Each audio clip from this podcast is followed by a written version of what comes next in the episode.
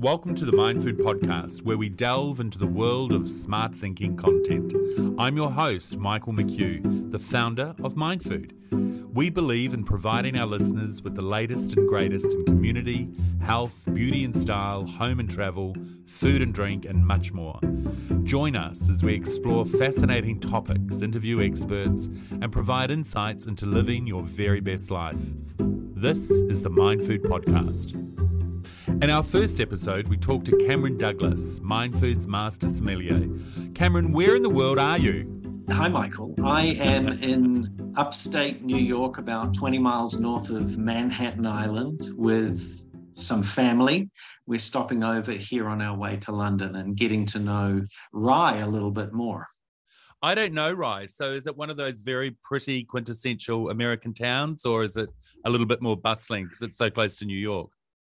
I think it's a little bit like parts of Northern California and that Napa Healdsburg area in terms of architecture, but it's got a history that's well over 100 years old. In fact, the house I'm sitting in is 100 years old and it's young for the area, but it's home to one of the first congressmen in the United States of America. Yeah. I love that in America. Mm. You can go anywhere and then all of a sudden, you know, you're staying in or you've just been to some inn or isn't it? Like it's just so full of history.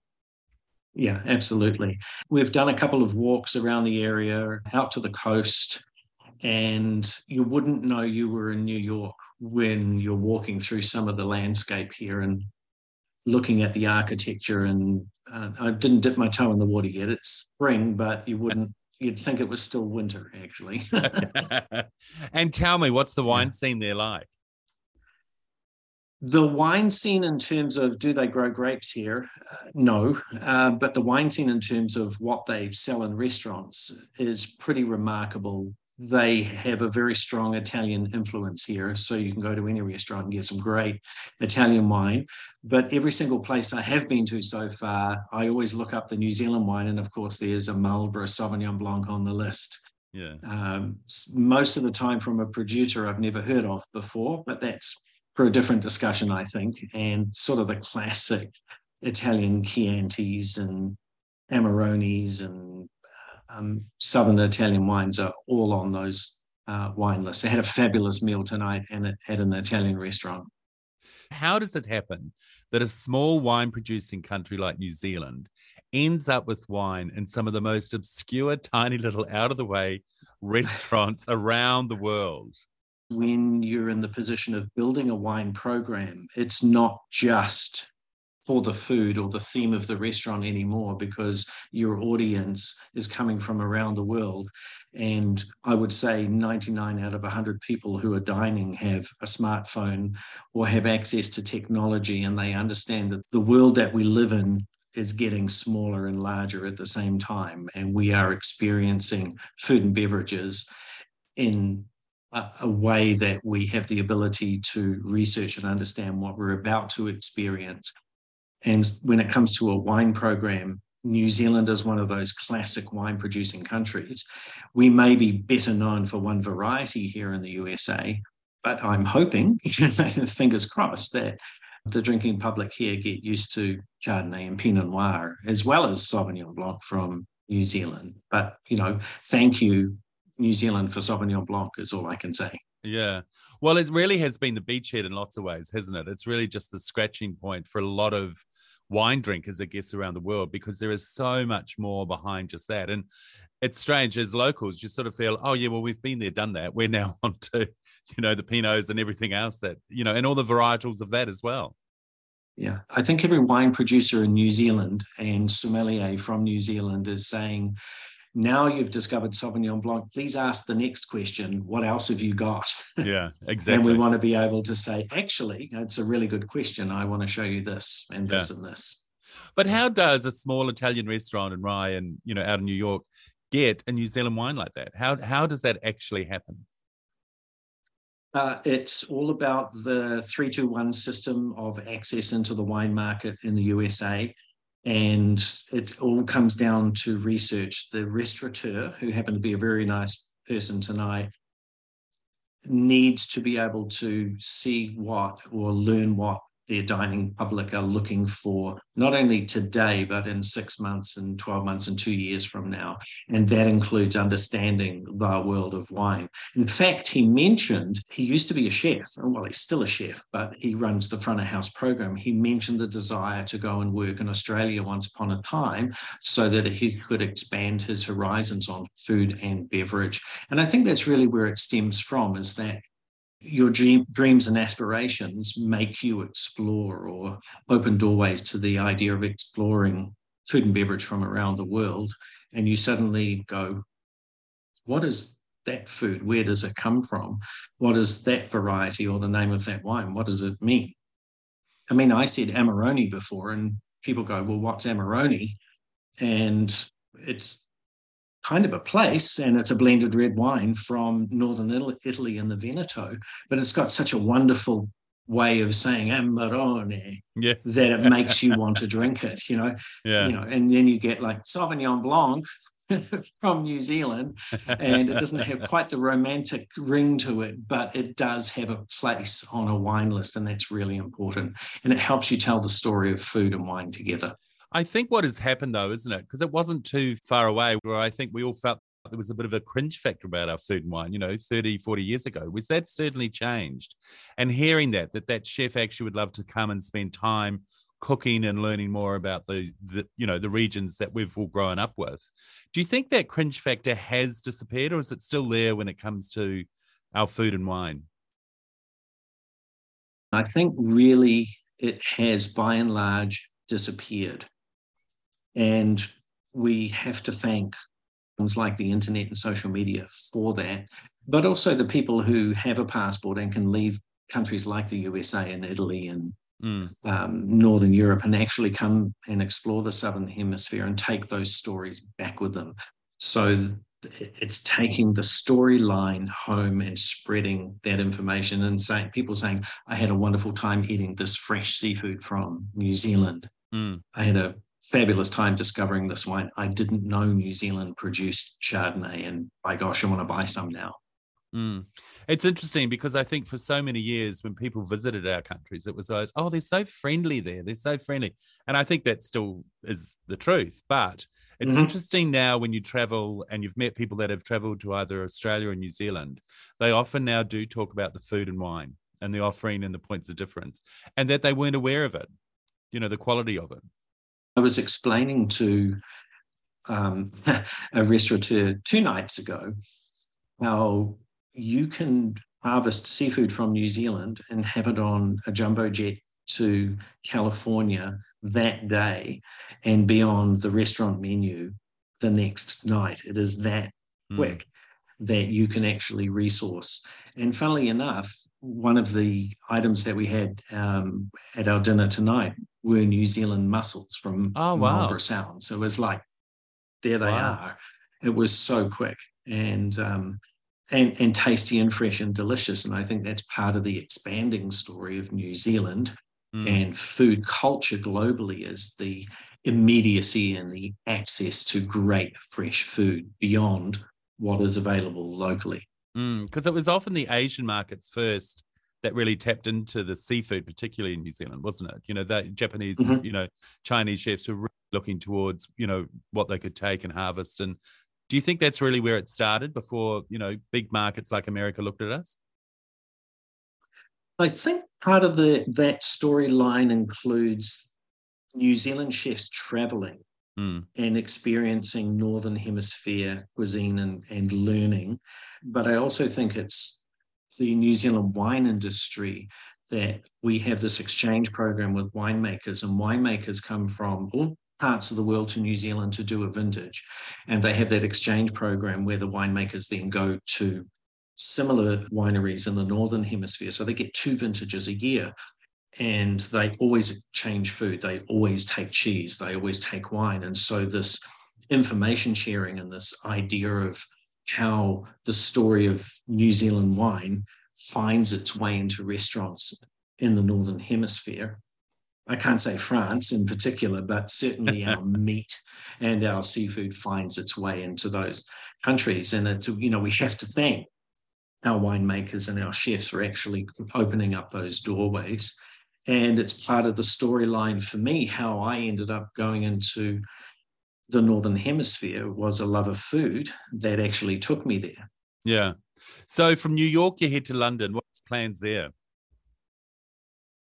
So I am the panel chair for the New Zealand entries into the largest wine competition in the world, which is called the Decanter World of Wines. It is primarily a six day judging of over 18,000 wines, 400 of which I am responsible for to find the best in each class of New Zealand wine. And I'm hopefully judging with a couple of New Zealanders or expat New Zealanders that reside in the UK. And if not, I'll be rubbing shoulders with masters of wine, fellow master sommeliers, and we're there to find the best wines in the world. 400 wines in six days, is that right? For me, it's actually a six day appointment, five days of which are 400 wines, yeah, from How, New Zealand. How's the headache? at the end of five days. Oh, well, uh, if, if I can if I can say, I spit for a living, and um, you have to drink a lot of water and take lots of breaks. Yeah. So uh, it's not like here are 400 wines, find the best. It's they come in small flights of 10 or 12, and they mix the Sauvignon Blancs with uh, as one flight of 20, and then we get 20 Pinot Noir, and then we go back to Sauvignon Blanc, and then some Chardonnay. So it's all mixed up over those five days. But I also get to taste the award winning wines from every wine producing country around the world. And for a sommelier and someone who writes for a magazine, somebody who um, writes the wine list for the Robertson Lodge Bar programs, that is experience that's very hard to come by. Mm. Tell me though, you know, those first few wines, I guess your palate's ready. What happens to those wines towards the end of, say, that 12 lineup? How's the palate? Do you think it's still ready to go, or are you a bit, you know, is it a little unfair if you're number 12 in a lineup of 12? You know what? Sometimes it can be, but I do have to say, experience is everything you become a better horse rider every time you yep. spend more time on a horse or play a game or something like that. Yeah. And I have 30 years experience of wine tasting under my belt. So I find it enjoyable, challenging, rewarding. And I'm, my palate doesn't get tired till about wine 80 on a day. Oh, God. Now tell me, after 30 years, and I, you must get sick of people asking you this, but is there a couple of favorites you just love? Yes. I if I'm cooking dinner at home, I would be happy to open uh, a bottle of Chardonnay and, and drink that while I'm cooking. I think it's a great cooking platform as far as beverages go. I will always open a bottle of New Zealand Methode Traditionnelle, and I have a few favorites from around the country. I am a huge fan of Riesling, and I think most sommeliers and winemakers are, but we are because we're fascinated by the story that your palate can bridge between a wine and your mind. I love Riesling. I'm on board, and I'm not a wine writer or a sommelier, with Chardonnay, though, very popular in the 80s, then it sort of dropped away. Did you hold on? Will you, you know, you know, stood strong with the Chardonnay flag waving bunch, or did you let it oh. drop and come back to it? Oh no, I've always been a Chardonnay fan, and yeah. it, it, it's one of those. Everybody has to stop doing this because everybody else is not doing it. I, I don't subscribe to that kind of philosophy at all. If I like it, I'll keep drinking it. Yeah. And Chardonnay is one of those varieties that is versatile. It will outlive so many other varieties because it is malleable as grapes go and creates so many different styles. It has a thousand different faces. I was hired along with my wife to present um, wines to a group of lawyers, solicitors in a hotel in Devonport a number of years ago. They said, You can show us whatever you like, tell us how to taste wine, show us everything. But everybody here does not like Chardonnay. Don't bring Chardonnay. And of course, to a sommelier, that's a not a not a good thing to say. So we got a representative from each table up to a tasting of eight wines, and we the only question was, tell us what you like, identify which wine is the Chardonnay. And they tasted them, and every person said that they loved all of these wines except Chardonnay. But all of the wines were Chardonnay. So it, every single wine they tasted was that variety. So it just proved that you can't put a, one label on a particular thing and expect it to be the same just because it's got that title. I am learning that with Chardonnay though. Like I, unfortunately, I'm a, the mm, I don't really like Chardonnay, but I have to say over the last couple of years, every Chardonnay I have drunk without realizing it, it has been Chardonnay. I've loved, whether it's on its own or with food. And I think, you know, isn't that interesting? I will naturally gravitate to a Riesling or a Pinot Noir, but yeah, Chardonnay is not something I put my hand up for. But every time I've tried it, I've loved it. Mm.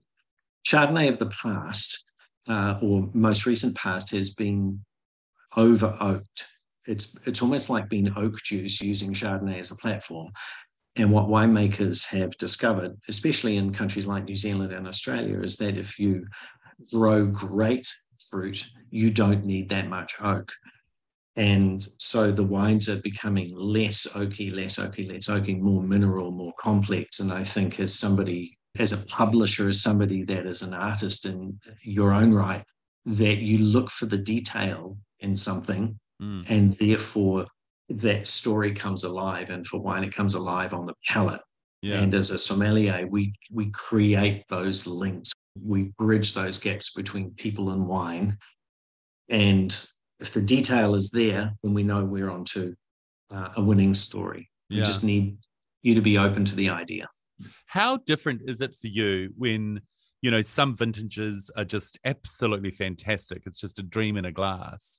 And then the following year, it's a bit of a dud vintage. How disappointing is that for you, you know, as a sommelier, as a wine judge? Well, there is a degree of disappointment in it because when we know that as a wine list writer, if I know I'm dealing with a particular producer, I have very high expectations because I use that producer over and over again.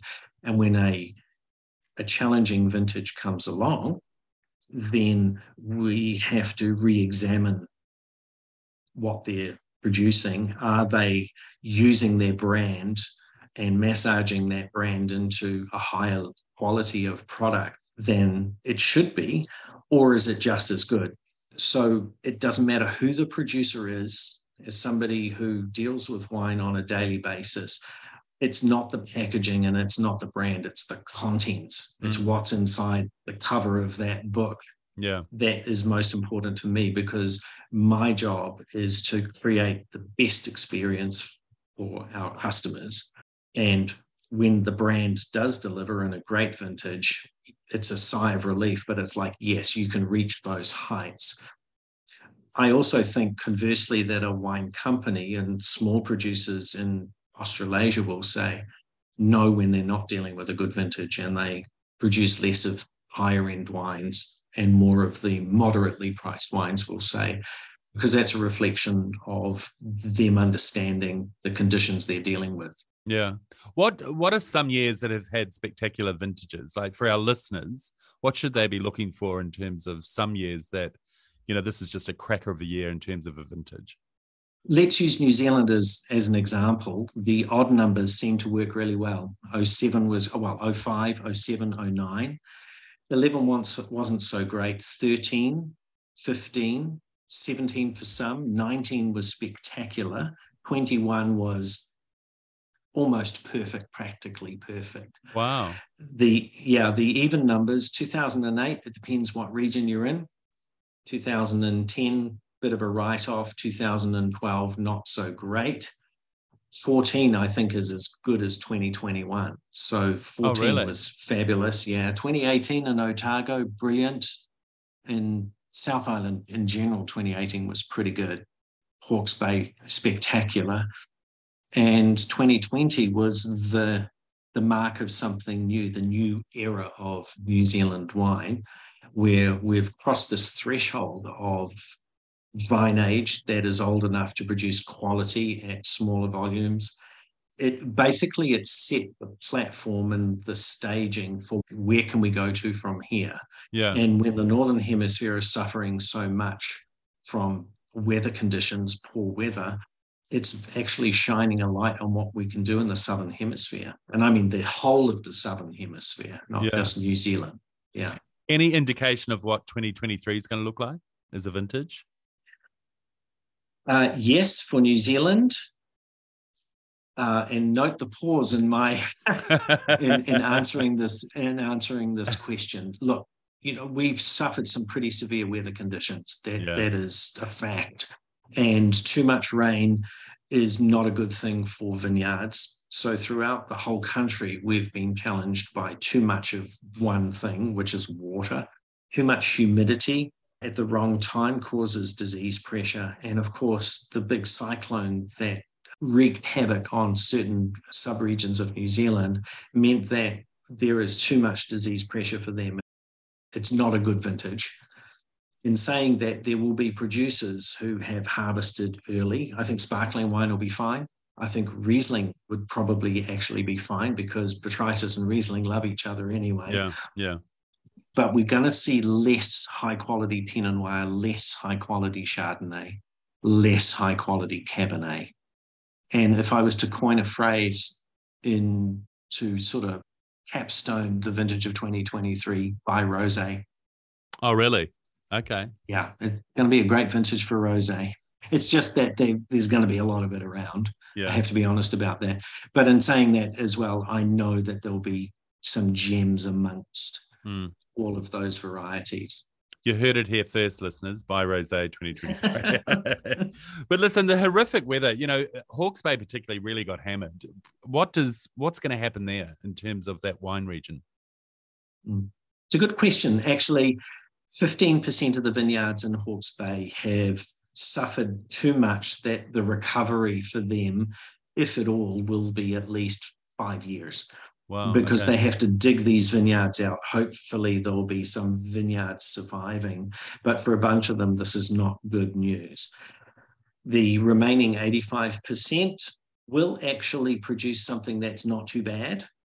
Growing grapes is farming, and farming is subject to the conditions of the soil, the climate, and the environment during the ripening and harvesting season. And that's of any crop at all. And it's about mitigating the potential dangers. It's about recovery from the impact of weather conditions and grabbing what you can when you can and producing a, a quality product from it. And the history with Hawke's Bay in particular, Gisborne um, and Northland, who suffered just as much, is that they, you know, they pull up their pants, tighten their belts, tie up their shoelaces, and they get on with it.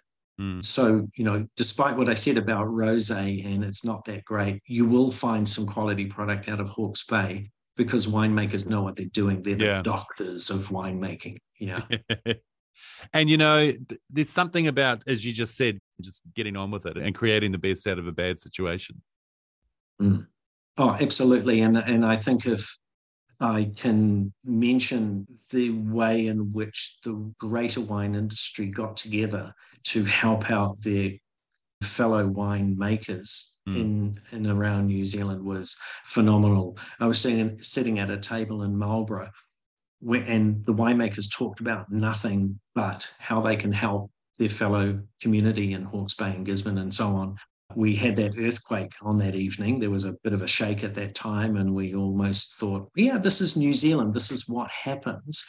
But there are people who rocked up with wheelbarrows and spades. Are, I've been buying Hawke's Bay wine to help them out. There's been wine evenings at restaurants, there's been wine dinners at restaurants just to help them out because that's the best way we can help them is just to support them in any way we can. You know, buy a t-shirt, buy a cap, buy a bottle of wine. It all helps them. Yeah.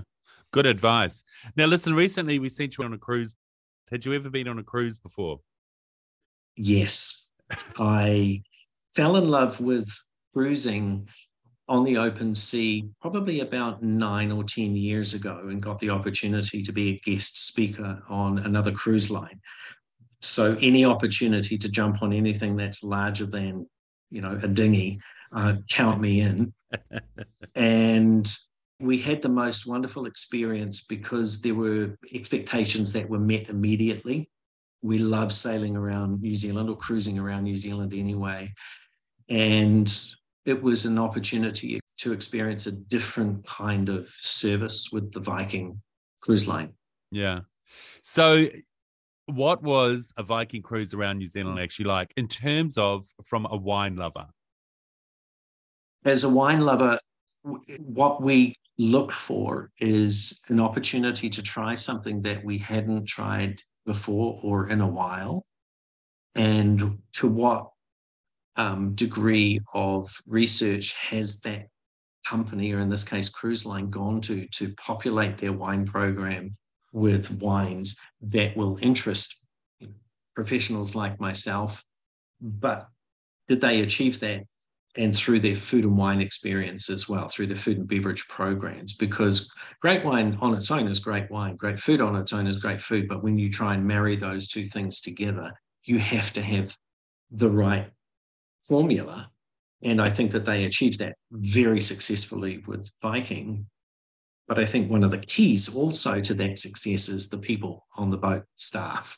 Mm. They, they were out of this world, so humble, so professional, and very interested in what we thought about the wine, what we thought about the food. It wasn't just delivery of something. They were involved in the experience. Were they knowledgeable? Like, did they have the background sort of notes and, you know, they could tell a story about, you know, the wine and food and where it came from? Yeah, absolutely. They, part of their job is to take ownership of the role that they're in. And they're required to research the country that they are visiting they're required to understand the wines that they're probably going to be pouring the most from the country that they're visiting, but also some of the restaurants on board were Italian themed, we'll say. And so the wines there were Italian leaning. They had to know Italy, the subregions, the varieties, and what the taste of those products were like. And they did that very successfully. Mm. Your latest trip throughout New Zealand, what were you doing? I know we've sent you around New Zealand a lot. But what were you doing on your current trip? We jumped on board in Auckland, and the idea was to really experience the food and beverage program first, but also what is the service program like for Viking in New Zealand. So I had to pay attention to what they had to offer at every restaurant, at every bar. You know, poor me for having to try every beverage, every cocktail, every menu item, but somebody has to take that on board. and having been trained as a chef at the beginning of my um, hospitality career, I needed to pay attention to what was going on. Fortunately, I got to have a tour of the kitchen behind the scenes, and it, you know, it was like a surgery. It was so clean. I discovered that there is an internal escalator in the ship. I never knew that existed to get the staff from one level to the next. That was pretty cool. But it's also the collective package of being in a cabin, getting used to the pitching and rolling of a ship in the open sea, watching mm. the, the the bird life, understanding how difficult it is to actually manage a ship at sea, not only the food and beverage program, but just the you know the sailing and the controls blows my mind how difficult it must be to control something like that. We had to experience the spa. so at the front of the, there's a full Norwegian spa at the front of the ship in the bow, and it's full of spa pools and saunas and ice rooms, and that itself was amazing. It, you didn't even know you were at sea, to be honest. And I learned where the origin of um, the Bluetooth symbol comes from. Is actually Viking in origin and that I have Viking heritage. Oh, there you go. About myself. Yeah. Wow. There's something in me. Part of my DNA is Viking. Wow. Yeah. I'll never look at you the same way again, uh, Cameron. Did you discover any new restaurants? You know, because often they stop into some pretty um, interesting towns and cities as they go around the country. Did you find any new places you didn't know about that offered great food and wine? To be honest, it was like revisiting um, old haunts that I liked, and do they still exist? Like you know, yeah. Teresa Bar in Hawke's Bay, Mr. D's in Hawke's Bay, and I didn't need to go to Hobbiton because I've done that several times before. Yeah. But I think what I did discover in pulling into some of these ports again is the degree to which industry operates, the commodity, the moving of commodities from port to other parts of the world is 24 hours a day, seven days a week. It's just happens all of the time. Yeah. Cameron, mm. thanks for that. So you've just had dinner at a beautiful Italian restaurant in Ryde, just out of New York. What's your favorite thing you to eat recently while you've been away? I think it is local seafood like lobster, lobster roll. yeah, can't get rid of that. Up in the northeast coast, yeah.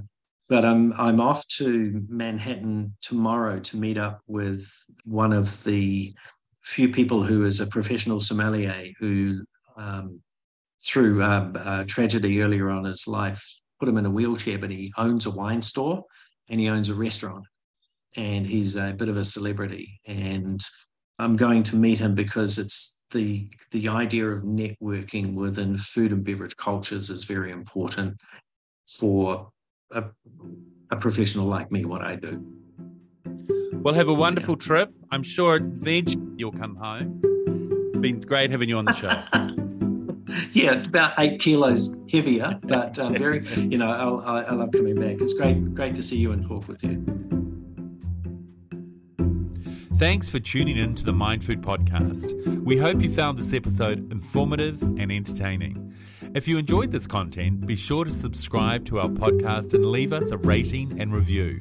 Also, be sure to check out Mind Food Magazine, Facebook, Instagram, and Pinterest for even more smart thinking content. In our next episode, we speak to Lisa Pyle, Vice President of Regent 7 Seas Asia Pacific. Until next time, this is Michael McHugh from Mind Food.